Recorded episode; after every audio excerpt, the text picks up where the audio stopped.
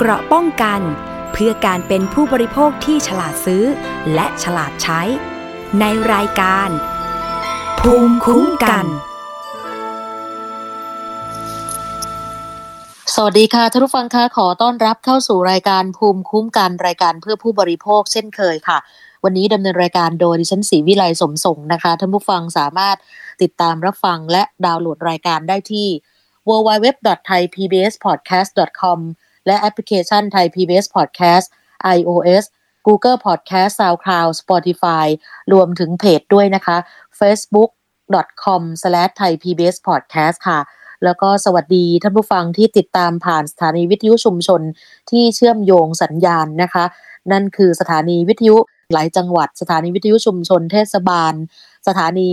วิทยุในเครืออาร์เรดิโอวิทยาลัยอาชีวศึกษาทั้ง 142 สถานีด้วยนะคะ วันนี้ก็มีเรื่องราวในประเด็นที่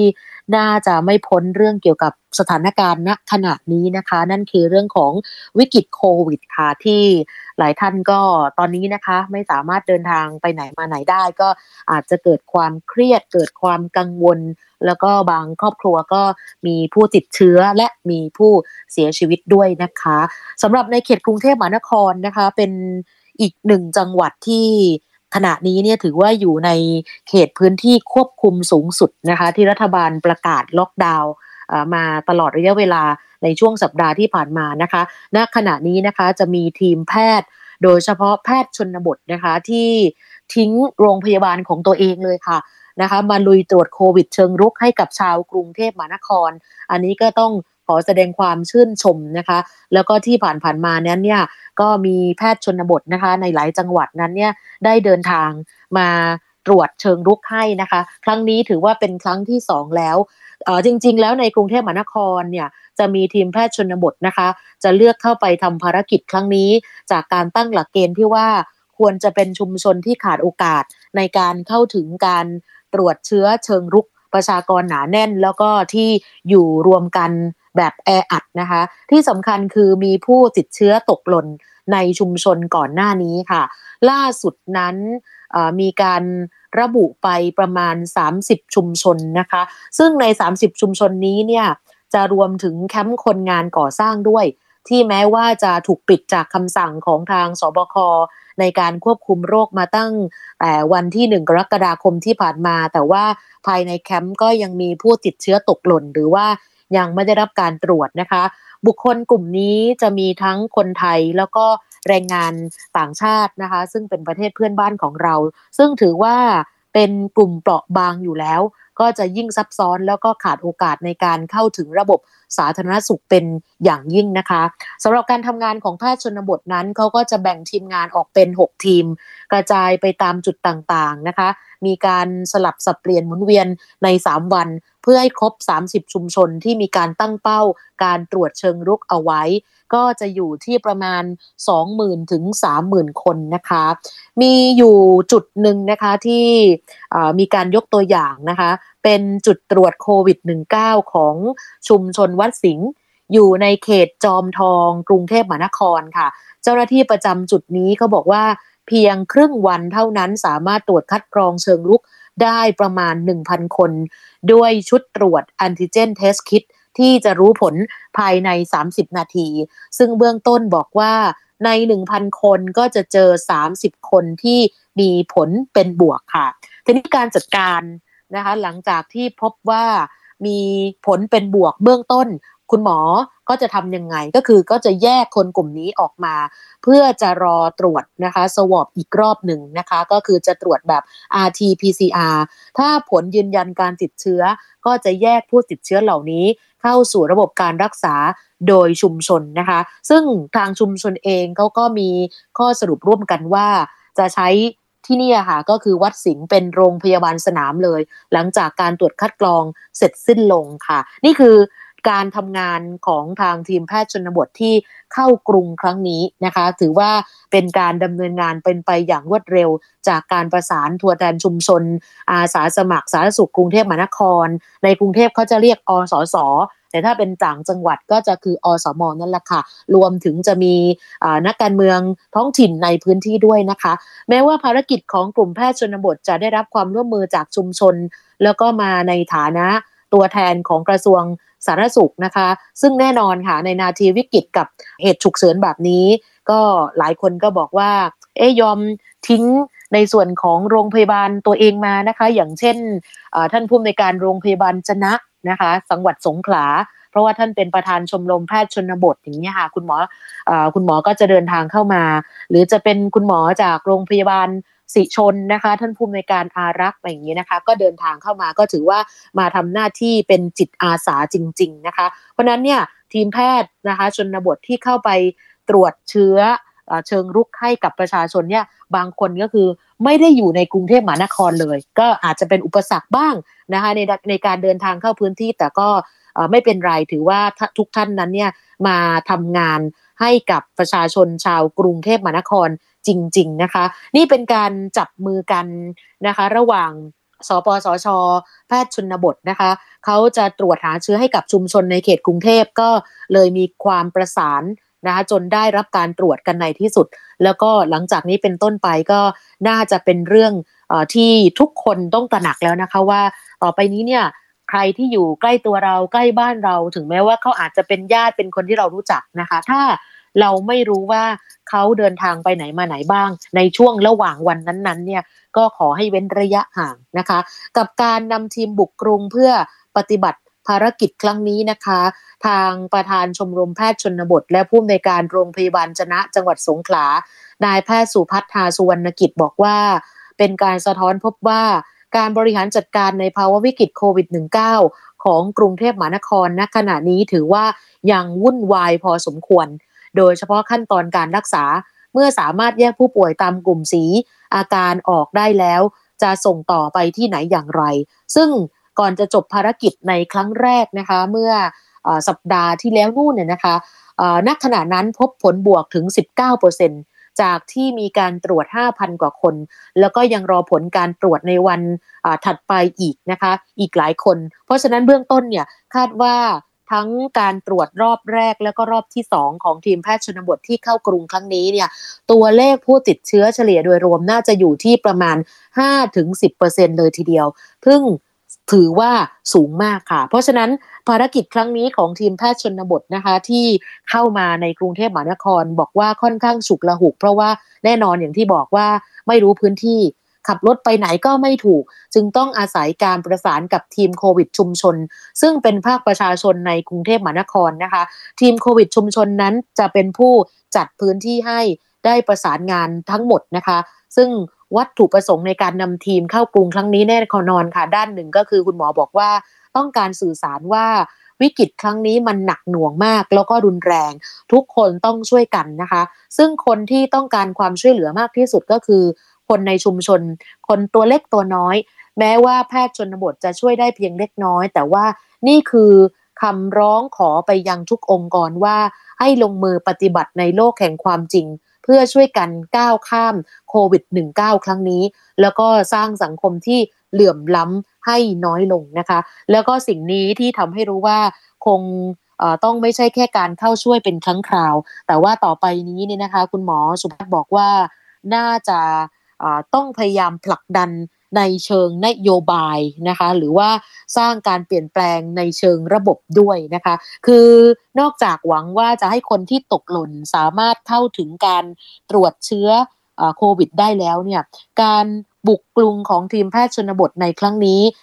ถามว่าบอกอะไรกับสังคมบ้างนี่นะคะ คุณหมอบอกว่ามันบอกได้หลายอย่างเลยทีเดียวนะคะ นั่นคือในเรื่องของกรณีที่หมอหลายคน ดันด้นมาจากหลายพื้นที่นะคะ ไกลสุดนี่มาจากอำเภอตากใบนราธิวาสค่ะคุณหมอ หรือไกลสุดมาจากเชียงรายก็มี แล้วก็บางคนอาจจะตั้งคำถามว่า หมอมาจากนราธิวาสมาจากเชียงรายนครศรีธรรมราชขอนแก่น กาญจนบุรีเพียงไม่กี่คน จะมาช่วยทำให้การตรวจเชิงรุกในกรุงเทพดีขึ้นมากน้อยแค่ไหน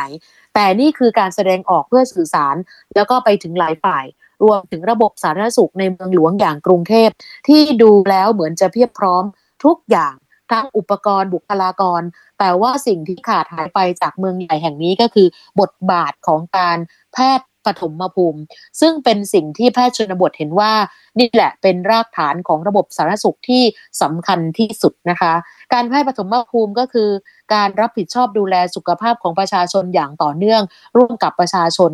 โดยมีการประยุกต์ ความรู้ทั้งทางด้านการแพทย์จิตวิทยา และสังคมศาสตร์ ในลักษณะผสมผสาน การส่งเสริมสุขภาพ การป้องกันโรค การรักษาโรค รวมถึงการฟื้นฟูสภาพได้อย่างต่อเนื่อง ด้วยแนวคิดแบบองค์รวม นั่นคือบุคคลครอบครัวชุมชน แล้วก็จะมีระบบการส่งต่อและเชื่อมโยงกับโรงพยาบาลได้อย่างเหมาะสมรวมทั้งจะมีการประสานกับองค์กรในชุมชนท้องถิ่นเพื่อที่จะ พัฒนาความรู้ของประชาชนในการดูแลส่งเสริมสุขภาพของตัวเอง แล้วก็สามารถดูแลตัวเองเมื่อยามเจ็บป่วยได้อย่างสมดุลค่ะ เพราะฉะนั้นเนี่ยถ้าหากว่าจังหวัดไหนเอาสมมติว่าเป็นต่างจังหวัดอย่างนี้ค่ะ ซึ่งเขามีความเข้มแข็งด้านการแพทย์ปฐมภูมิ ก็จะสามารถตามผู้เสี่ยงสูงมาตรวจได้ เพื่อาผู้ติดเชื้อได้ไม่ยาก แต่ในกรุงเทพมหานครเนี่ยนะคะ ระบบการคัดกรองกลุ่มเสี่ยงมันสูงทำไม่ไหว เพราะว่าประชาชนมากประชากรเยอะ ผลก็คือว่าผู้ติดเชื้อโควิด -19 ไม่รู้ว่าตัวเองนั้นมีเชื้อแล้ว แม้ว่าจะลดการเดินทางแล้ว แต่ก็ยังมีโอกาสแพร่ระบาดให้คนในครอบครัวได้มากจริง ๆ นะคะ วิกฤตโรคระบาดครั้งนี้อาจจะเป็นบทเรียนว่า ให้จำเป็นต้องมีการปฏิรูประบบสาธารณสุขในเขตกรุงเทพมหานครที่แยกส่วน แม้ว่าจะมีโรงพยาบาลเป็นจำนวนมาก แต่ส่วนใหญ่เป็นโรงพยาบาลทุติยภูมิ และตติยภูมิ ขณะที่ความสำคัญของการแพทย์ปฐมภูมินั้น จะช่วยอย่างยิ่งในการควบคุมโรคค่ะ อันนี้คนที่พูดก็คือท่านประธานชมรมแพทย์ชนบทนะคะ คุณหมออารักษ์ วงวรชาติผู้อำนวยการโรงพยาบาลศรีชนนครศรีธรรมราช สอดคล้องกับทางท่านรองปลัดกระทรวงสาธารณสุขนะคะ คุณหมอยงยศธรรมวุฒิก็ยอมรับค่ะว่า การแก้ไขเฉพาะหน้าในเวลานี้คือทุกฝ่ายต้องร่วมมือกัน บูรณาการงานข้ามสังกัด เพราะว่ามันเหลือเวลาไม่มากนัก มาตรการล็อกดาวน์ไม่สามารถทำได้เป็นระยะเวลานาน ก็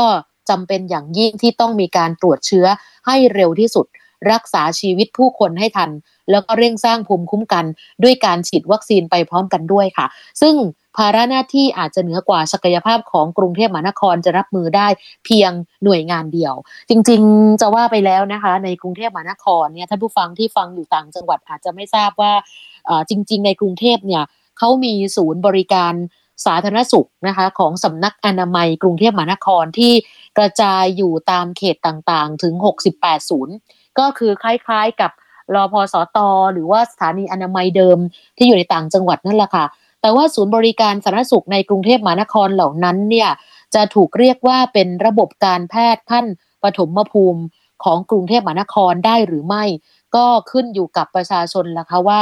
ได้รับรู้ถึงบทบาทหน้าที่ของศูนย์เหล่านี้มากน้อยแค่ไหน เพราะว่าอะไรมักจะมีคนบอกมาตลอดนะคะว่า คนกรุงเทพเนี่ย น่าสงสารเนาะคือถ้าเจ็บป่วยเล็กน้อยเนี่ย เอ๊จะต้องไปรักษาที่ไหน ขณะที่คนต่างจังหวัดเนี่ยก็คือสามารถเดินเข้าไปที่อนามัยรอพอสอตอได้เลยนะคะหรือว่าจะไปโรงพยาบาลอำเภอโรงพยาบาลจังหวัดก็ได้ มีอยู่ในทุกพื้นที่ แต่คนกรุงเทพส่วนใหญ่ต้องพึ่งบริการสถานพยาบาลเอกชน ซึ่งมีสัดส่วนอยู่ถึง 70%ในพื้นที่ ขณะเดียวกันเครือข่ายอสสนะคะ ก็เรียกอาสาสมัครสาธารณสุขประจำหมู่บ้านก็ไม่ได้เข้มแข็งเท่ากับอสมในต่างจังหวัด ด้วยลักษณะสังคมเมืองก็คือมีความเป็นอยู่ที่ต่างคนต่างอยู่ทำให้การแพทย์ปฐมภูมิค่อยๆ เลือนหายไปจากพื้นที่ค่ะ เพราะฉะนั้นจำนวนผู้ติดเชื้อในกรุงเทพมหานคร ณขณะนี้นี่นะคะที่ยังไม่สามารถควบคุมโรคได้ ส่วนหนึ่งมาจากอันนี้แหละค่ะ การขาดการแพทย์ปฐมภูมิมาตั้งแต่ต้น ก็เลยทำให้การตรวจเชื้อเชิงรุก และการสอบสวนโรค ซึ่งเป็นงานถนัดของแพทย์ชนบทเลย เป็นใบอย่างยากลำบากในกรุงเทพ สะท้อนผ่านผลลัพธ์การควบคุมโรคของกทมว่าสำเร็จหรือล้มเหลว แต่ว่าพูดไปก็อาจจะไม่ยุติธรรมนักนะคะ คือถ้าไปโทษกทมฝ่ายเดียว เพราะว่าอะไรวิกฤตครั้งนี้นับว่ามันใหญ่เกินความสามารถของหน่วยงานใดหน่วยงานหนึ่งจริง ๆ นะคะ ก็ ตอนนี้เนี่ย ถือว่าทุกคนนั้นเนี่ยช่วยกันทำนะคะ แน่นอนในเขตกรุงเทพเองก็อาจจะมีความขัดข้องอยู่หลายหน่วยงานนะคะ เพราะว่าณขณะนี้เนี่ยเขาบอกว่าเขาก็มีความพยายามเต็มที่แล้วนะคะ อย่างเช่น การจัดการโรคระบาดเท่าที่ทรัพยากรมีอยู่นะคะ อย่างเช่น ณขณะนี้เขามีศูนย์พักคอยเพื่อส่งต่อแล้วนะคะ ประมาณ 20-30 ศูนย์ในพื้นที่ 23 เขตของกรุงเทพมหานคร แล้วก็ เห็นบอกว่าในอนาคตจะมีการเปิดบริการเพิ่มอีกภายในเร็วๆนี้ค่ะ นี่คือมาเล่าให้ฟังว่าวิกฤตโรคระบาดครั้งนี้เนี่ยดูแล้วทำให้ระบบกระทรวงระบบการสาธารณสุขของกรุงเทพมหานคร ศูนย์กลางที่ดูแล้วเต็มไปด้วยบุคลากร เต็มไปด้วยเครื่องไม้เครื่องมือ จากหลายหน่วยงานทั้งภาครัฐเอกชน ก็ถูกตั้งคำถาม แล้วก็กำลังรอคำตอบว่าจำเป็นต้องมีการปฏิรูปตามมาหรือไม่ เพราะว่าโควิด -19 เนี่ย คงไม่ใช่โจทย์ท้าทายสุดท้ายของระบบสาธารณสุขในกรุงเทพมหานครเมืองหลวงใหญ่แห่งนี้ เพราะว่ามีประชากรจริง ๆ น่าจะถึง 10 ล้านคนด้วยซ้ำนะคะ นี่คือสิ่งที่สะท้อนนะคะจากแพทย์ชนบทแล้วก็หลายๆคนนะคะ ก็คืออแน่นอนละเขาก็เสนอว่าเอ๊จะต้องปฏิรูปไหมสำหรับในส่วนของระบบสาธารณสุขในกรุงเทพมหานครนะคะ เพราะว่า ณขณะนี้เนี่ยในการดูแลผู้ป่วยโควิด ในส่วนของกรุงเทพมหานครนะคะ ล่าสุดนั้นเนี่ยมีการเรียกว่าผนึกกำลังกันค่ะมีข่าวสำหรับในส่วนของคลินิกแห่งหนึ่งนะคะ ชื่อรามอินทราเฮลสหคลินิกนะคะ ที่นี่เป็นคลินิกชุมชนอบอุ่น ก็จะร่วมระบบสำหรับการดูแลผู้ป่วยโควิดที่บ้านด้วยนะคะ นี่เป็นการ จับคู่กันกับโรงพยาบาลนพรัตน์ราชธานี ซึ่งเป็นโรงพยาบาลแม่ข่ายบริการรับส่งต่อนะเขาบอกว่าตอนนี้นะคะ ทุกหน่วยบริการนั้นต้องช่วยกันดูแลประชาชนค่ะ ซึ่งล่าสุดนั้นทางสำนักงงานหลักประกันสุขภาพแห่งชาติ หรือว่าสปสช โดยท่านรองเลขาธิการนะคะทันตแพทย์อัธพรลิ้มปัญญาเลิศค่ะ ก็บอกว่าการลงพื้นที่ที่คลินิกรามอินทราเฮลส์คลินิกแห่งนี้ ซึ่งเป็นหนึ่งในคลินิกชุมชนอบอุ่นภายใต้ ระบบหลักประกันสุขภาพแห่งชาติ หรือว่าของสปสช ที่ร่วมให้บริการในระบบการดูแลผู้ป่วยโควิด -19 ที่บ้าน และในชุมชนหรือว่าโฮมไอโซเลชันนี้นะคะ ซึ่งเป็นมาตรการสำคัญในการดูแลและติดตามผู้ติดเชื้อโควิด -19 ในกลุ่มสีเขียวที่ไม่มีอาการหรือว่ามีอาการเล็กน้อย เพราะนั้นทางสปสช ก็เลยสนับสนุนการจัดการ ระบบการดูแลผู้ป่วยนะที่อยู่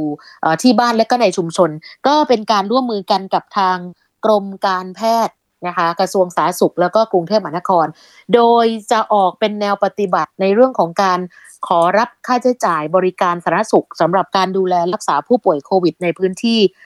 ที่พักระหว่างรอครับการรักษาตัวในโรงพยาบาล รวมถึงการดูแลรักษาในโรงพยาบาลสนามสำหรับคนในชุมชนเพื่อรองรับการเบิกจ่ายค่าบริการ พร้อมกับเชิญชวน คลินิกชุมชนอบอุ่น ซึ่งเป็นหน่วยบริการปฐมภูมิภายใต้ระบบหลักประกันสุขภาพแห่งชาตินั้น เข้ามาร่วมดูแลประชาชนด้วยกันนะคะ ก็คือถือว่าให้มาช่วยกันในการดูแลประชาชนครั้งนี้นะคะ เพื่อที่จะรองรับสำหรับผู้ป่วยที่น่าจะมีมากขึ้น แน่ๆนะคะสำหรับตอนนี้ค่ะ ซึ่งรามอินทราเฮลส์คลินิกเนี่ย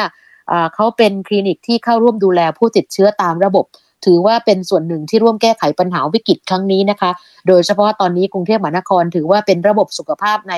พื้นที่เขตสีแดงนะคะ เพราะว่าผู้ติดเชื้อรายใหม่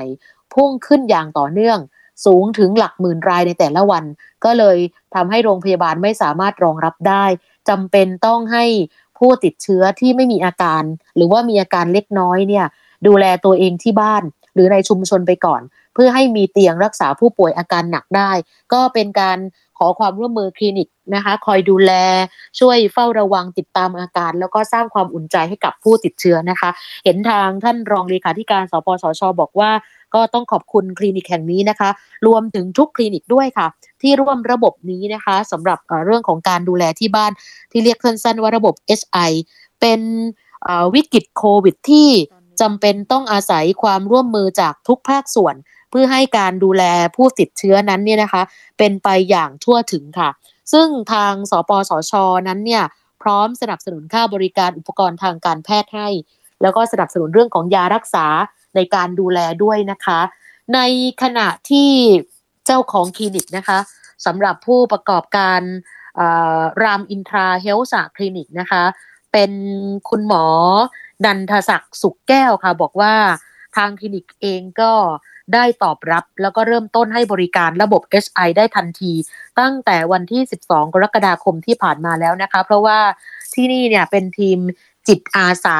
เครือข่ายเพจเราต้องรอดอยู่แล้ว ก็คือให้ความช่วยเหลือแล้วก็ดูแลผู้ติดเชื้ออยู่แล้ว เพราะฉะนั้นระบบ HI ของสปสช จึงเข้ามาช่วยสนับสนุนการทำงาน แบบนี้ก็คือเป็นช่วงเริ่มต้นตามแนวทางทำให้ผู้ติดเชื้อของคลินิกที่ดูแลอยู่นั้นเนี่ยสามารถลงทะเบียนเข้าสู่ระบบ HI ได้ไม่มาก ตอนแรกมีเพียง 16 ราย ซึ่งถากว่าทุกอย่างเข้าที่เข้าทางแล้วนะคะ ก็น่าจะมีผู้ป่วยที่เข้าสู่ระบบ HI เพิ่มมากขึ้น ก็ที่นี่บอกว่าน่าจะสามารถรองรับการดูแลผู้ป่วยได้เป็นหลักร้อยรายเลยทีเดียวนะคะ ส่วนค่าบริการผู้ติดเชื้อโควิด -19 ตามระบบ SI ตอนนี้นะคะ ก็อยู่ที่วันละ 1,000 บาทต่อคน เป็นจำนวนเงินที่พอจะบริหารจัดการได้ โดยคลินิกนั้นเนี่ย จะมีการจัดส่งอาหารให้3มื้อ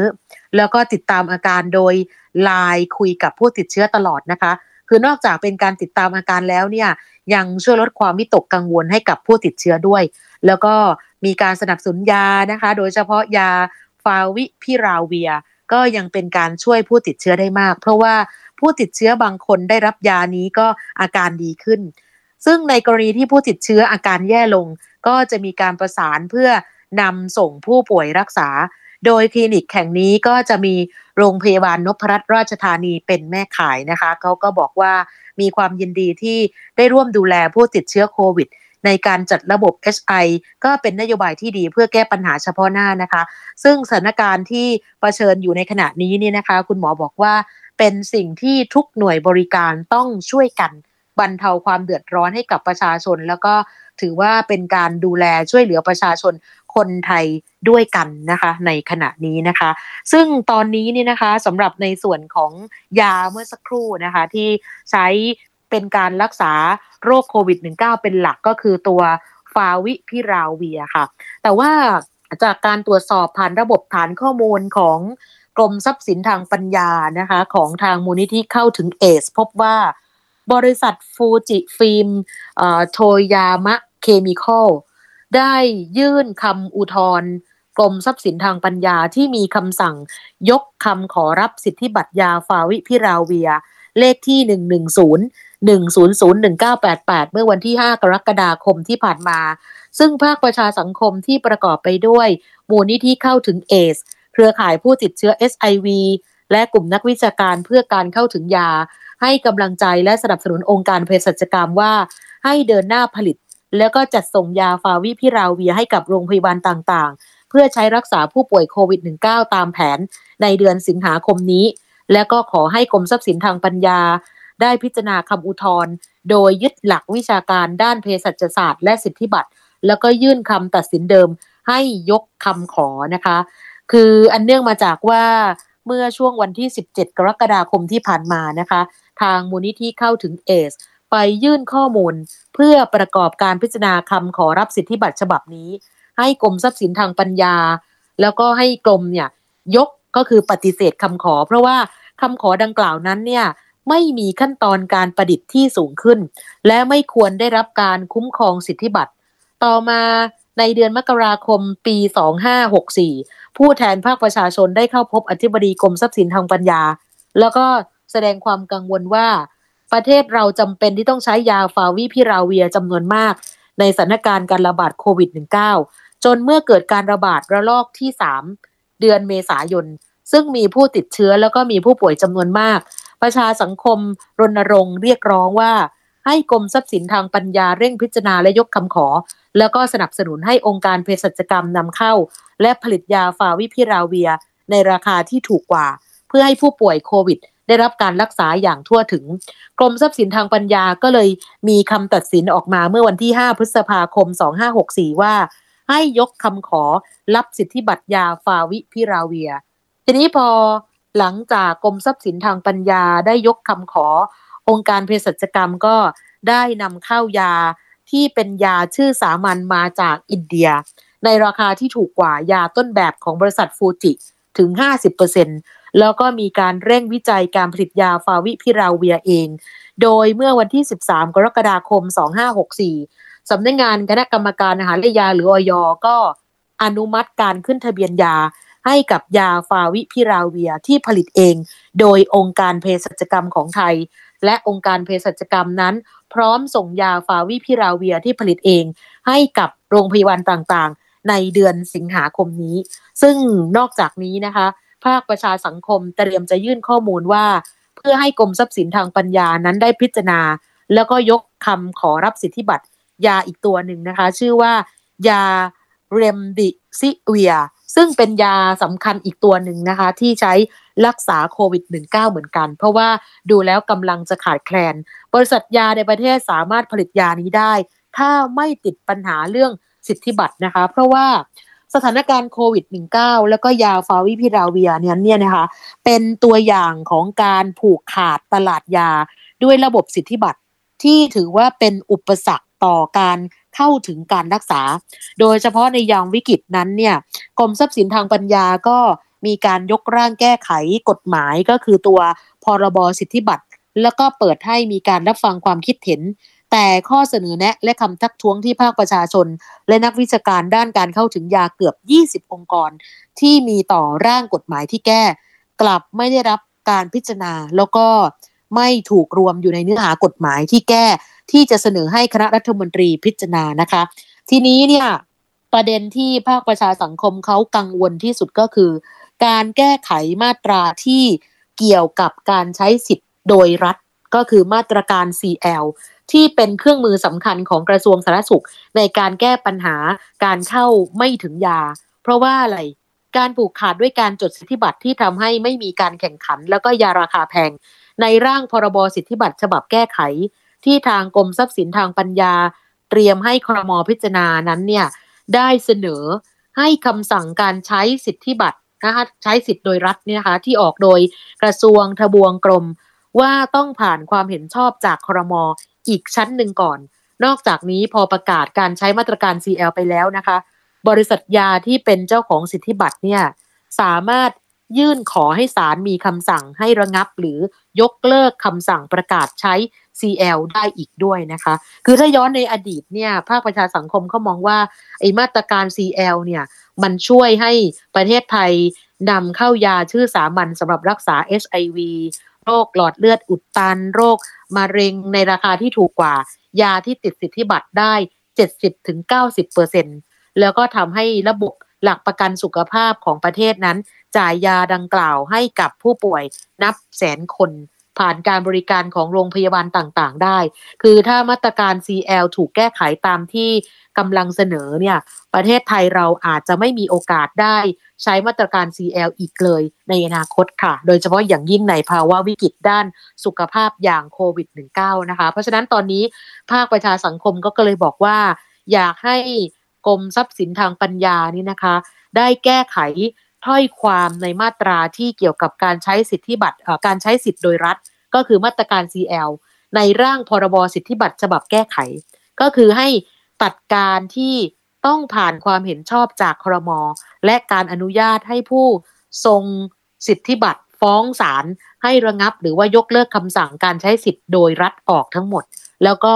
เห็นว่าควรจะเพิ่มหน่วยงานรัฐอื่น ๆ ที่นอกเหนือจากกระทรวงทบวงกรมว่าให้สามารถประกาศใช้ CL ได้ด้วย รวมไปถึงการต้องไม่แก้ไขให้มีการขอจดสิทธิบัตรในเรื่องของการบำบัดรักษาและการป้องกันโรคได้ค่ะ นี่คือสิ่งที่ภาคประชาสังคมกำลังเป็นห่วงนะคะ เพราะฉะนั้นก็สนับสนุนว่าให้องค์การเภสัชกรรมนั้น เดินหน้าผลิตยาฟาวิพิราเวียให้กับโรงพยาบาล นะคะทุกโรงพยาบาลทั่วประเทศไทยเพื่อจะได้กู้วิกฤตโควิดนะคะแม้ว่าทางบริษัทฟูจิจะยื่นอุทธรณ์ก็ตามนะคะ แต่ว่าสิ่งที่กลัวโดยสรุปก็คือว่าภาคประชาสังคมนั้นเนี่ยเขากลัวเกี่ยวกับเรื่องของตัวร่างแก้ไขพรบสิทธิบัตรนั้นเนี่ยจะเข้าสู่ครม นั่นถือว่าเป็นการขวางการเข้าถึงยาในอนาคตของประชาชนได้ค่ะ นี่คือเป็นเรื่องที่ค่อนข้างน่ากังวลเลยนะคะสำหรับใครที่ไม่ได้ตามเรื่องนี้ก็อาจจะคิดว่ามันเป็นเรื่องไกลตัว แต่ว่าจริง ๆ แล้วเนี่ยเป็นเรื่องที่ทุกคนต้องช่วยกันนะคะช่วยกันกระตุ้นช่วยกันรับรู้ถึงเรื่องนี้นะคะว่ายังไงก็ตามนะคะ ถ้าเผื่อว่าเราผลิตได้เองแล้วเนี่ยเราก็จำเป็นต้องอมีการส่งต่อ เพราะว่าอะไรราคานำเข้าถูกลงกว่าเยอะเลยนะคะ จากที่ก่อนหน้านี้เนี่ยเรานำเข้าอยู่เดือนหนึ่งเนี่ยรู้สึกว่าจะหลายล้านเม็ดเลยนะคะสำหรับตัว ฟาวิพิราเวีย แต่ว่าณขณะนี้เนี่ยองค์การเภสัชกรรมของไทยสามารถผลิตได้เองแล้ว แล้วก็เดือนสิงหาคมนี้นะคะ เข้าใจว่าน่าจะส่งได้อย่างทั่วถึงนะคะ ทุกโรงพยาบาลในกรุงเทพมหานครนะคะณขณะนี้นะคะสิ่งที่ทุกคนทำได้นะคะสำหรับเรื่องของทุกท่านเลยนะคะที่ต้องช่วยกันดูแลตัวเอง ดูแลคนรอบข้าง ดูแลคนในชุมชนที่อยู่ใกล้ ๆ กันนะคะ โดยเฉพาะถ้าติดเชื้อแล้ว นะคะ สิ่งที่สนับสนุนสำหรับผู้ป่วยเองนะคะ ก็คือหน้ากากอนามัย เจลแอลกอฮอล์ล้างมือ เครื่องวัดออกซิเจน ปลายนิ้วปลอดวัดไข้แบบดิจิทัลนะคะ แล้วก็โรงพยาบาลอย่างที่บอกเมื่อสักครู่นะคะ คลินิกแถวรามอินทราเนี่ยก็ส่งอาหารให้วันละสามมื้อ ส่วน ลินิกเอกชน หรือว่าศูนย์บริการสาธารณสุขนะคะ ตอนนี้ที่เขาทำอยู่ก็คือถังออกซิเจนค่ะ แล้วก็ยาเมื่อสักครู่นะคะฟาวิพิราเวีย รวมถึงยาฟ้าทลายโจร ตอนนี้ก็อาจจะขาดตลาดหน่อย แต่คิดว่าน่าจะผลิตได้ทันสำหรับการใช้ในประเทศของเรานะคะ เพราะว่าฟ้าทลายโจรณขณะนี้นี่นะคะ แน่นอนราคามันสูงขึ้น เพราะว่า บางโรงงานผลิตเนี่ยถึงขนาดนำเข้าวัตถุดิบฟ้าทลายโจรมาจากต่างประเทศ โดยเฉพาะอินเดียกันเลยทีเดียวนะคะ นอกจากนั้นสิ่งที่คลินิกเอกชน หรือว่าศูนย์บริการสาธารณสุขต้องเตรียมไว้ก็คือ เครื่องวัดความดัน อุปกรณ์ป้องกันส่วนบุคคล ถุงมืออนามัย หน้ากากอนามัย เจลแอลกอฮอล์ล้างมือ แล้วก็ชุดตรวจหาเชื้อแบบ antigen test kit นั่นเองนะคะ นี่คือการดูแลผู้ติดเชื้อโควิดนะคะ ที่บ้านแล้วก็ชุมชนหรือว่าระบบ HI ที่บอกไปแล้วนะคะ ก็อยากให้ทุกท่านนั้นนี่นะคะได้มีการเตรียมพร้อมตรงนี้นะคะ เพราะเราก็ไม่รู้ว่าในอนาคตนั้นเนี่ยตัวเรา หรือว่าคนใกล้ชิดบุคคลในครอบครัวนั้นนี่นะคะเขาจะมีการป่วยหรือไม่อย่างไรนะคะ ซึ่งล่าสุดนั้นเนี่ยมีการไปสำรวจจากสำนักข่าวไทย PBS ออนไลน์นะคะ ลงพื้นที่สำรวจร้านขายยา ตรงบริเวณซอยวิภาวดี 60แล้วก็วิภาวดี 64 ของกรุงเทพมหานครนะคะ หลังจากกระทรวงสาธารณสุขนั้นมีการปลดล็อกให้ประชาชนสามารถซื้อชุดตรวจแอนติเจนเทสคิดได้ หรือว่าชุดตรวจโควิด -19 แบบใช้เองเนี่ยนะคะ ปรากฏว่าร้านขายยาใหญ่ข้างตลาดซอยวิภาวดี 64 เป็นหนึ่งในสองร้านที่มีชุดตรวจนี้จำหน่ายให้กับประชาชน มีสินค้าเพียง 1 กล่อง 25 ชิ้น ซึ่งก็ ขายหมดภายในวันเดียวค่ะ หลังจากมีประชาชนไปสอบถามกันเป็นจำนวนมาก แล้วก็สั่งจองล่วงหน้าเพื่อให้ได้สินค้าตามที่ต้องการนะคะ ก็ถือว่ามีความต้องการเยอะมาก ชุดตรวจล็อตใหม่ที่จะมาวางขายในสัปดาห์นี้ แต่ก็ยังไม่แน่ใจนะคะว่าจะมีการเลื่อนส่งหรือไม่ เพราะว่าสินค้าเป็นที่ต้องการมากนะคะ นี่คือเภสัชกรร้านร้านขายยาที่อยู่วิภาวดี 64 บอกนะคะ สอดคล้องกับร้านขายยาอีกแห่งหนึ่งนะคะ ที่สั่งชุดตรวจ มาทันที 30 ชิ้น หลังจากออยอนุมัติให้ร้านขายยาวางขายได้ แต่จะได้รับสินค้าในช่วงปลายเดือนนะคะ ส่วนร้านขายยาขนาดใหญ่อีกร้านหนึ่งนะคะ ในซอยเดียวกันก็เพิ่งรับชุดตรวจมาวางขายเป็นวันแรก โดยรับมาเพียง 2 กล่องกล่องละ 25 ชิ้น ซึ่งคาดว่าสามารถขายได้หมด เพราะว่าตั้งแต่สัปดาห์ที่แล้วมีคนมาสอบถามไม่ขาดสายเลยทีเดียวนะคะ ภาพรวมราคาในร้านขายยาก็มีตั้งแต่ 300 บาทไปจนถึง 500 บาทนะคะ โดยเภสัชกรหลายร้านก็เตือนประชาชนนะคะว่าใครก็ตามที่ไปหาซื้อชุดตรวจแอนติเจนเทสคิดไม่ได้ ไม่แนะนำให้ซื้อจากร้านออนไลน์นะคะ เพราะว่าอาจจะได้รับชุดตรวจเป็นเรียกว่าชุดตรวจแอนติบอดีมา หรือว่าใช้เลือดแทนการสวอปซึ่งยังไม่ได้รับอนุญาตจากออยและกระทรวง สาธารณสุขเลยนะคะ การขายบนออนไลน์ถือว่าผิดกฎหมายนะคะ แล้วก็อาจจะได้รับสินค้าที่ไม่ได้มาตรฐาน ส่วนชุดตรวจในร้านขายยา เป็นยี่ห้อที่ได้รับอนุมัติจากออยแล้ว เพราะว่าข้อมูลล่าสุดนั้นเนี่ยออยอนุมัติชุดตรวจantigen test kit สำหรับประชาชนได้ใช้ตรวจเองแล้ว 5 ยี่ห้อเท่านั้น จึงขอให้ประชาชนตรวจสอบก่อนซื้อด้วยค่ะ ว่าเป็นยี่ห้อไหนบ้าง สอบถามร้านขายยาก็ได้นะคะ อย่าไปซื้อบนออนไลน์ เพราะว่าตอนนี้เนี่ยมีหลายคนนะคะไปซื้อในออนไลน์ โดยเฉพาะเป็นชุดตรวจโควิด home test จากประเทศเกาหลี อันนั้นมีความเสี่ยงนะคะออยก็เตือนแล้วนะคะว่าอาจจะแปลผลผิดพลาดได้ค่ะเนี่ยค่ะ เพราะว่ามีคนไปโฆษณาเปิดรับเป็นพรีออเดอร์ชุดนี้นะคะ จากทางประเทศเกาหลีนะคะ ซึ่งทาง Facebook นั้นเนี่ยเขาก็อ้างว่า มีการรับรองจากเกาหลีแล้วนะคะหรือว่ารับรองจาก WHO องค์การอนามัยโลกนะคะ ซึ่งออยมีการตรวจสอบแล้วนะคะ ไม่พบว่าอนุญาตให้ขายในประเทศไทยนะคะ คือยังขายไม่ได้ค่ะ แล้วก็ที่สำคัญก็คือว่ายังไม่ได้มีการขึ้นทะเบียน เพื่อประเมินประสิทธิภาพกับออยจึงขอเตือนประชาชนว่า อย่าไปหลงเชื่อซื้อชุดตรวจดังกล่าวมาใช้เอเด็ดขาดเลยค่ะ เพราะว่า มีความเสี่ยงที่จะแปลผลผิดพลาดได้นะคะ ข้อแนะนำนะคะสำหรับทุกฟังที่จะไปใช้ชุดตรวจหาเชื้อโควิด ด้วยตัวเองจะต้องเป็นชนิดตรวจแอนติเจน ที่ได้รับอนุญาตจากออยเท่านั้น ก็สามารถตรวจสอบได้อีกทางหนึ่งก็คือเว็บไซต์กองควบคุมเครื่องมือแพทย์ เกี่ยวกับข้อมูลรายชื่อชุดตรวจ แล้วก็น้ำยาสำหรับโควิด -19 ที่ได้รับการอนุญาตผลิต และนำเข้าจากสำนักงงานคณะกรรมการอาหารและยาหรือออย แล้วก็ควรใช้ภายใต้คำแนะนำของบุคลากรทางการแพทย์ เพราะว่าต้องมีเทคนิคในการเก็บตัวอย่าง ไม่ให้เกิดการระบาดเจ็บ แล้วก็ไม่ให้เกิดการบาดเจ็บ แล้วก็ปนเปื้อนเชื้อโรคด้วยนะคะ การหยดน้ำยาและก็การอ่านผลเพื่อความปลอดภัยของผู้ใช้ และการแปลผลที่ถูกต้องนั้น ต้องใช้ผู้เชี่ยวชาญ หรือว่าถามร้านขายยาก็ได้นะคะสำหรับท่านฟังนะคะ ที่อยากจะใช้นี่นะคะ เพราะว่าตอนนี้เนี่ยข้อมูลรายชื่อชุดตรวจกับน้ำยาสำหรับโควิดแอนติเจน ที่ตรวจด้วยตัวเองนั้นเนี่ยนะคะตอนนี้เฉพาะน้ำยาได้รับอนุญาตแล้ว 4 รายการ ซึ่งคาดว่าผู้ผลิตและผู้นำเข้า จะเริ่มกระจายชุดตรวจไปถึงมือประชาชนได้ ตั้งแต่วันนี้เป็นต้นไป ขอให้ทุกคนสังเกตที่ฉลากของชุดตรวจว่า จะมีข้อความภาษาไทยระบุว่า บุคคลทั่วไปสามารถใช้ได้ แล้วก็ให้ดูเลขที่ประเมินเทคโนโลยีที่รับอนุญาตจากออยว่าปรากฏบนฉลากหรือว่าเอกสารกำกับเครื่องมือแพทย์หรือไม่อย่าซื้อเองนะคะ ผ่านสื่อออนไลน์หรือว่าแหล่งอื่น อาจได้รับผลิตภัณฑ์ที่ไม่ได้มาตรฐาน เสี่ยงต่อการนำไปใช้แล้วก็แปลผลผิดพลาด ส่วนใครก็ตามนะคะ ที่จะโฆษณาขายชุดตรวจต้องได้รับอนุญาตจากออยด้วย ถ้ามีฝ่าฝืน จะมีโทษจำคุกไม่เกิน 6 เดือน หรือว่าปรับไม่เกิน 50,000 บาท หรือทั้งจำทั้งปรับค่ะ นี่คือสิ่งที่อยากจะบอกทุกคนนะคะสำหรับในเรื่องของการขายของออนไลน์นะคะ ช่วงนี้เราจะไปช่วงคิดก่อนเชื่อกับอาจารย์ ดรแก้วกังสดานอัมภัยนักพิษวิทยา วันนี้จะคุยกับคุณชนาทิพย์ในตอนที่ชื่อว่ามีแม่เหล็กอยู่ในวัคซีนต้านโควิด -19 ชนิด mRNA จริงหรือไม่ค่ะ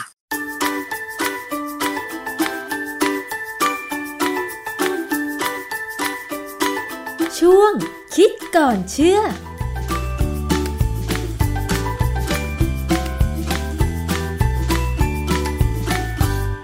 พบกันในช่วงคิดก่อนเชื่อกับดรแก้วกังสดานนภัยนักพิษวิทยากับดิฉันชนาทิพไพรพงศ์ค่ะ วันนี้เราจะมาคุยถึงข่าวสารเกี่ยวกับเรื่องของโควิด -19 ค่ะคุณผู้ฟัง โดยเฉพาะความสนใจตอนนี้ก็น่าจะอยู่ที่วัคซีนที่นำมาฉีดเพื่อป้องกันโควิด -19 นะคะหลายข่าวที่เราได้ยินเนี่ยมีทั้งจริงบ้างไม่จริงบ้าง แล้วก็มีรายละเอียดของข่าวที่แตกต่างกันออกไป บ้างก็เป็นข่าวในประเทศ บ้างก็เป็นข่าวมาจากต่างประเทศ ซึ่งก็แน่นอนว่านักข่าวในประเทศนี่แหละที่แปลมาจากต้นฉบับนะคะ ทีนี้เราจะมากลั่นกรองกันยังไงดีว่า ข่าวเกี่ยวกับวัคซีนโควิด -19 เนี่ย มันจริงหรือไม่จริง เพื่อที่ว่าเราจะได้ไม่ตกเป็นเหยื่อ เพราะถ้าเราอ่านข่าวแล้วเราเกิดหลงเชื่อขึ้นมาจริงๆเนี่ยนะคะ มัน ก็อาจจะส่งผลกระทบกับความเชื่อความคิด หรือว่า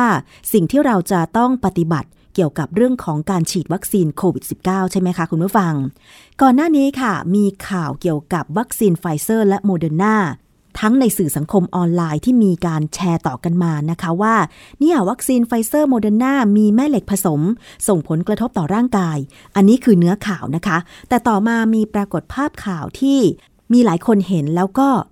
งงสงสัยว่ามันจริงหรือเปล่าที่ว่ามีแม่เหล็ก พอฉีดวัคซีนไปปุ๊บเนี่ยนะคะ ก็เอาแม่เหล็กไปติดตรงแขนได้เลย ซึ่งหลายคนก็หัวเราะบอกว่ามันจะจริงได้ยังไง ซึ่งตรงนี้แหละค่ะ เราจะมาวิเคราะห์กันซิว่า ถ้าเราได้รับข้อมูลข่าวสารเกี่ยวกับเรื่องของวัคซีนโควิด -19 ซึ่งอาจจะเป็นเรื่องใหม่เนี่ยนะคะ เราจะวิเคราะห์อย่างไร เชื่อหรือไม่เชื่อ อันไหนจริงหรือไม่จริงเราจะแยกแยะยังไง ต้องมาถามอาจารย์แก้วค่ะ อาจารย์คะ เรื่องของข่าวกับเรื่องของวัคซีนโควิด -19 เนี่ยมันน่าจะมีสองส่วนที่เกี่ยวข้องกัน ก็คือเรื่องหนึ่งเป็นเรื่องของสื่อสารมวลชนนะคะอาจารย์ แต่เรื่องหนึ่งเป็นเรื่องทางวิทยาศาสตร์ ทีนี้ในฐานะผู้บริโภคประชาชนทั่วไป เวลาได้ทราบข้อมูลข่าวสารเหล่านี้จะคิดแล้วก็วิเคราะห์ได้ยังไงคะอาจารย์ คือเรื่องของที่บอกว่าวัคซีน mRNA เนี่ยมีแม่เหล็กเนี่ยนะมันเป็นเหมือนกับการเอาเรื่องจริงมาอธิบายเรื่องหนึ่ง ซึ่ง จะว่าจริงหรือไม่จริงก็แล้วแต่แต่ผลออกมาแล้วเนี่ย มันอาจจะไม่จริง คือบางครั้งเนี่ยมันมันมีคำโบราณที่ที่เขาใช้คำว่าจับแพะชนแกะอือฮึคือพอฟังไปแล้วโอ้โหมันก็น่าสนใจดี เพราะว่าอย่างเรื่องของมีแม่เหล็กในวัคซีน mRNA เนี่ยนะเออมันก็มาจากข่าวใน YouTube นะฮะที่เขาพูดถึงเรื่อง magnetism added to vaccine to force mRNA through antibody มันเป็นข่าวที่นักข่าวชื่อสตูปีเตอร์เนี่ยเป็นช่องข่าวช่องหนึ่งอะนะเขาไปสัมภาษณ์คนที่ชื่อดรเจนรูบี้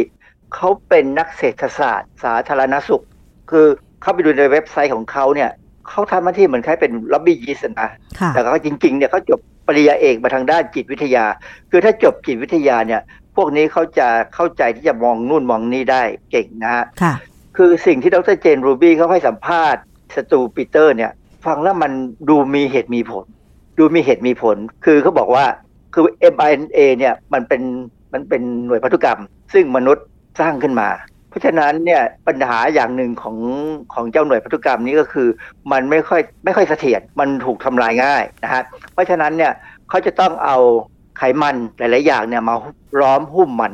เพื่อให้มันอยู่ในสภาพที่ค่อนข้างจะเสถียรและสามารถจะซึมผ่านเข้าไปในเซลล์ แต่ว่าในทางทฤษฎีเนี่ย มันจะต้องมีองค์ประกอบของไขมันที่มาหุ้มเนี่ยให้เหมาะสมค่ะที่ว่าพอไปถึงที่ผนังเซลล์ของเราแล้วเนี่ยผนังเซลล์หรือตัวเซลล์เนี่ยจะมีความรู้สึกว่าอยากจะให้มันผ่านเข้าไป ก็คือไม่คือติดไม่ใช่ขัดอย่างนี้ใช่ไหมคะอาจารย์ ใช่ ซึ่งอันเนี้ยเป็นเรื่องสำคัญมากว่าทำยังไงทางเทคนิคเนี่ยจะต้องทำให้มันเข้าไปได้ค่ะ อาจารย์แล้วแบบนี้ถ้าเซลล์ของเราไม่ยอมรับล่ะ เทคนิคนั้นก็คือใช้ไม่ได้ใช่ไหมอาจารย์ ใช่ ทั้งนี้เพราะว่าเวลาเขาจะผลิตอะไรก็ตาม ที่จะต้องให้ซึมผ่านเข้าเซลล์เนี่ยมันจะมีเทคโนโลยีหลายแบบ เทคโนโลยีอย่างหนึ่งเนี่ยมันมีการเอาแม่เหล็กมาใช้ ซึ่งเป็นเทคโนโลยีที่ผมจริง ๆ ผมก็ไม่รู้นะแต่พอมีข่าวนี้ปั๊บเนี่ยผมก็เลยต้องไปสืบเสาะดูปรากฏว่ามันมีเทคนิคแบบนี้เหมือนกันจริง ๆ เลยเกิดขึ้นได้นะฮะสิ่งที่เจนรูบี้เขาอธิบายเนี่ยมันเป็นเอาเทคนิคนั้นมาอธิบายว่ามีการใช้อย่างนี้ในวัคซีน mRNA ซึ่ง คนทั่วไปเนี่ยจะบอกว่ามันไม่น่าเป็นไปได้ ถ้าถามผมตอนนี้ผมก็ตอบว่าไม่น่าเป็นไปได้ แต่มันมีอะไรบางอย่างที่สะกิดใจอยู่นะฮะเพราะว่าเวลาเราไปดูการขึ้นทะเบียนของโมเดอร์นากับของไฟเซอร์เนี่ยนะผมไปเจอเอกสารของการขึ้นทะเบียนของโมเดอร์นาที่เขาให้กับ FDA เนี่ยปรากฏว่าในส่วนหนึ่งเขาก็พูดถึงองค์ประกอบที่เอามาใช้ล้อมเจ้า mRNA ค่ะนะที่เป็นไขมันต่างๆ เนี่ย มันก็ไม่มีส่วนไหนที่เป็นแม่เหล็กอือฮึ นะฮะส่วนของไฟเซอร์เนี่ยก็ไปเจอเอกสารที่เขาส่งไปให้ WHO ค่ะก็ดูองค์ประกอบทั้งหมดเนี่ยซึ่งก็ไม่เหมือนกันนะนะของโมเดอร์นากับไฟเซอร์เนี่ยมีบางส่วนเนี่ยต่างกัน ก็ไม่มีอะไรที่จะบอกว่าเป็นแม่เหล็ก แต่ว่าสิ่งหนึ่งที่เราต้องคำนึงนะ เอกสารทั้งหมดที่เขาเปิดเผยเนี่ยบางอย่างเนี่ยเขาก็จะไม่บอกส่วนที่สำคัญ ค่ะเขาปิดได้ เพราะว่ามันเหรอเป็นเทคนิคเทคโนโลยีของเขา เขาปิดได้แต่ว่า FDA ยอมเหรอคะ หรือว่าเขามีการบอกข้อมูลกันข้างหลังโดยที่ไม่ตีพิมพ์เออบางอย่างเนี่ยอย่างเวลาเราเข้าไปดูเอกสารสิทธิบัตรของอเมริกาเนี่ยนะมันจะมีบางส่วนเลยที่เขาจะปิดมเขาบอกว่าอันนี้เป็นอะคไรวามเป็ลับนทางการเหมือนค้ากับว่าความลับทางการค้าอย่างเงี้ยเขาจะไม่ยอมเปิดนะค่ะฮะซึ่งหรือแม้กระทั่งเอกสารที่ FDA ปล่อยออกมาสาธารณะเนี่ย บางทีก็มีการขีดดำเหมือนกันเหรอคะ แต่ไม่มากเหมือนเอกสารบ้านเรานะค่ะบ้านเราเนี่ยเอกสารบอกเปิดเผยแต่ขีดดำแต่ไม่หมดได้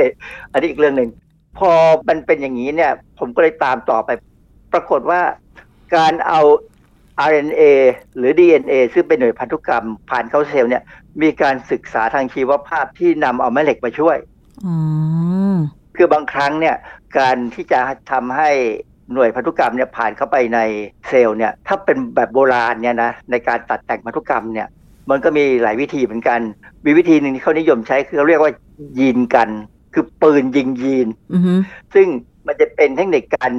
เหมือนกับยิงยีนที่เราต้องการให้เข้าไปตัดแต่งพันธุกรรมเนี่ยเข้าไปในเซลล์ ซึ่งยิงเข้าไปแล้วเนี่ยได้ผลบ้างไม่ได้ผลบ้าง แล้วแต่บุญกรรมค่ะเพราะฉะนั้นมันก็มีโอกาสจะเกิดหรือไม่เกิดได้เยอะมากซึ่งนักตัดแต่งพันธุกรรมเนี่ยเขาต้องใช้ความอดทนอือฮึแต่พอมาถึงเรื่องของวัคซีนการใช้แม่เหล็กเอ่อ แม่เหล็กนี่มาช่วยในเรื่องของการเอาพันธุกรรมเข้าไปในเซลล์เนี่ย มันทำให้การพาพันธุกรรมเข้าไปในเซลล์เนี่ยทำได้ร้อยเปอร์เซ็นต์อือฮึนะเขาเรียก magnetic nanoparticle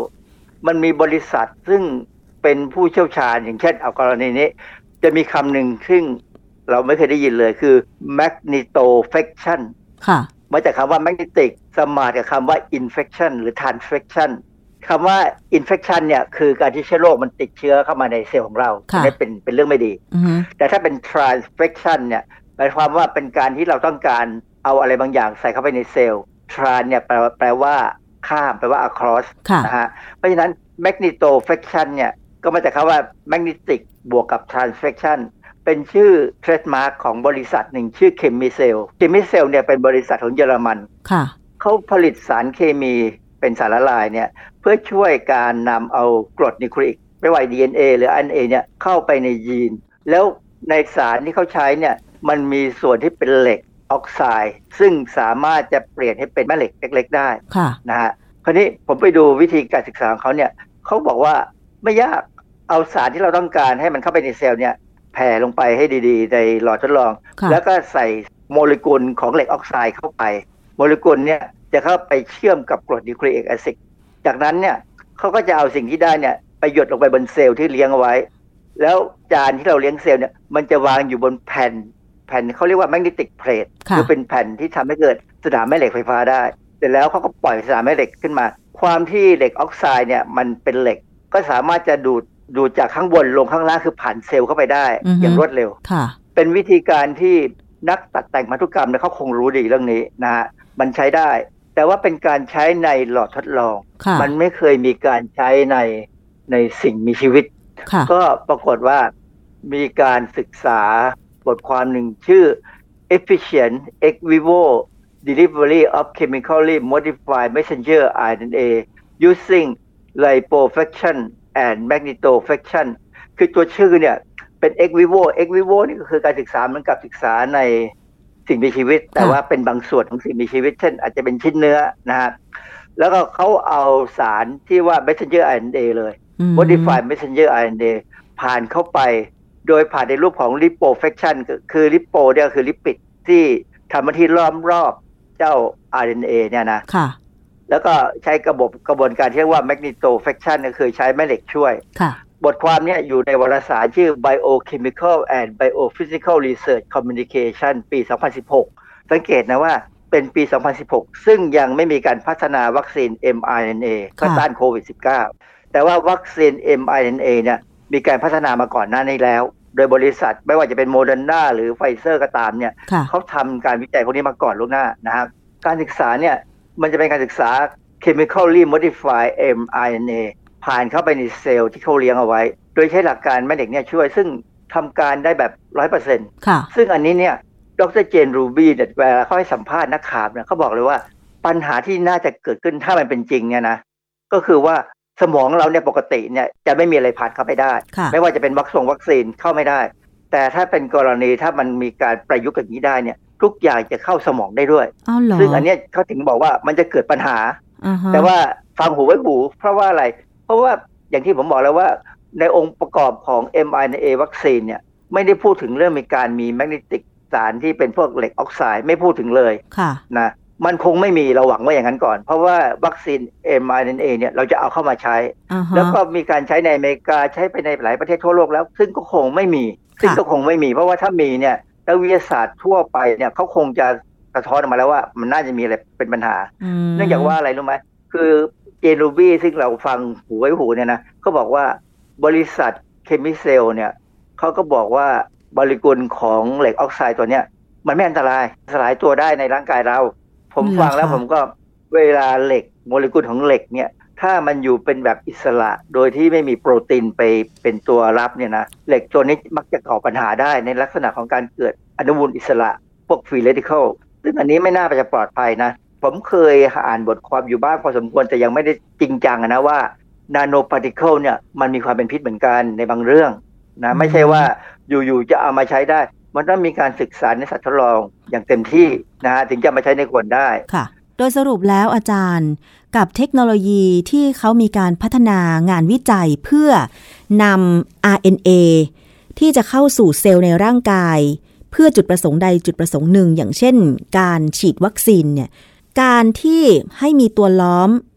mRNA เพื่อนำเข้าไปสู่ในร่างกายได้สะดวกง่ายและได้ผลใช่ไหมอาจารย์นั่นคือจุดประสงค์ใช่ไหมคะก็เพื่อความสะดวกรวดเร็ว แล้วก็ให้มันได้ผลเนี่ยมันมีจริง เพียงแต่ว่าการทำแบบเนี้ยการวิจัยแบบนี้มันยังอยู่ในแค่ของขั้นห้องทดลอง ยังไม่มีการวิจัยในมนุษย์ใช่ไหมคะอาจารย์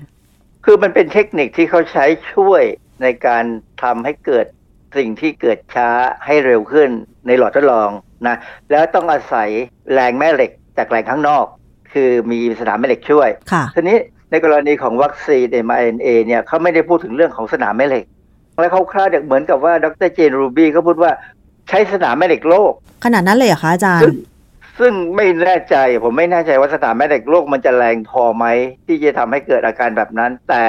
สนามแม่เหล็กโลกเราเนี่ยมันก็มีบทบาทนะอือฮึในการป้องกันรังสีจากดวงอาทิตย์จากอะไรซึ่งก็เออ ฟังแล้วมันมันเหมือนกับทำให้เราก็คล้อยตามบ้าง พอสมควรแต่เราก็พยายามยับยั้งชั่งใจว่าเอ๊ะมันแต่ว่าในห้องทดลองเนี่ย เวลาเขาใช้สนามแม่เหล็กช่วยเนี่ยมันแรงพอสมควรเลยล่ะ มันมีค่ะระดับหนึ่งที่ว่าต้องแรงพอที่จะให้แม่เหล็กที่เอาไปใช้กับโมเลกุลพาร์ติเคิลที่จะเป็นไขมันเนี่ยที่หุ้ม mRNA เนี่ย มันคงต้องแรงพอที่จะดึง ดึงแม่เหล็ก ดึงแม่เหล็กว่าวิ่งเข้าไปเลย วิ่งผ่านเซลล์เข้าไปใช่ไหมค่ะซึ่งอันนี้ก็เป็นเรื่องที่ต้องยังต้องฟังหูไว้หูอยู่ต้องรอแต่ว่ามันมีหลักการพอสมควรนะ เพราะฉะนั้นก็คือ ข่าวที่บอกว่ามีแม่เหล็กอยู่ในวัคซีน mRNA ที่ใช้ฉีดเพื่อป้องกันโควิด -19 ต้องฟังหูไว้หูนะคะ อาจารย์เพราะว่าเอ่อมันมีเทคนิคแบบนี้จริง แต่ยังไม่เคยมีการวิจัยในมนุษย์ หรือว่าถ้าจะมีงานวิจัยอะไรต่อยอด เดี๋ยวคงจะต้องค้นหามาอธิบายกันต่อนะคะ อาจารย์คะ ครับ คงต้องรออย่างนั้นเลยครับค่ะ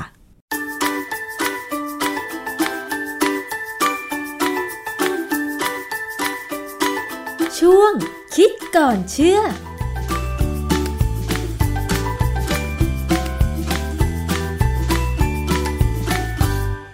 ช่วงคิดก่อนเชื่อกับอาจารย์ ดรแก้วกังสดานอัมภัยนะคะ ก็ติดตามกันไปแล้วนะคะ ก็อยากให้ทุกคนนั้นเนี่ยนะคะ ปลอดภัยค่ะกับเรื่องของสถานการณ์โควิดตอนนี้ถึงแม้ว่าบางพื้นที่นะคะ อย่างน้อย 13 จังหวัดตอนนี้ อยู่ในเขตพื้นที่ควบคุมสูงสุดเดินทาง อาจจะยากลำบากนะคะ แต่ว่าขอให้ทุกคน อดทนนะคะ แล้วก็เราจะผ่านวิกฤตนี้ไปด้วยกันค่ะ หมดเวลาแล้วนะคะสำหรับรายการในวันนี้ เจอกันใหม่ในวันถัดไป สวัสดีค่ะ ติดตามรายการได้ที่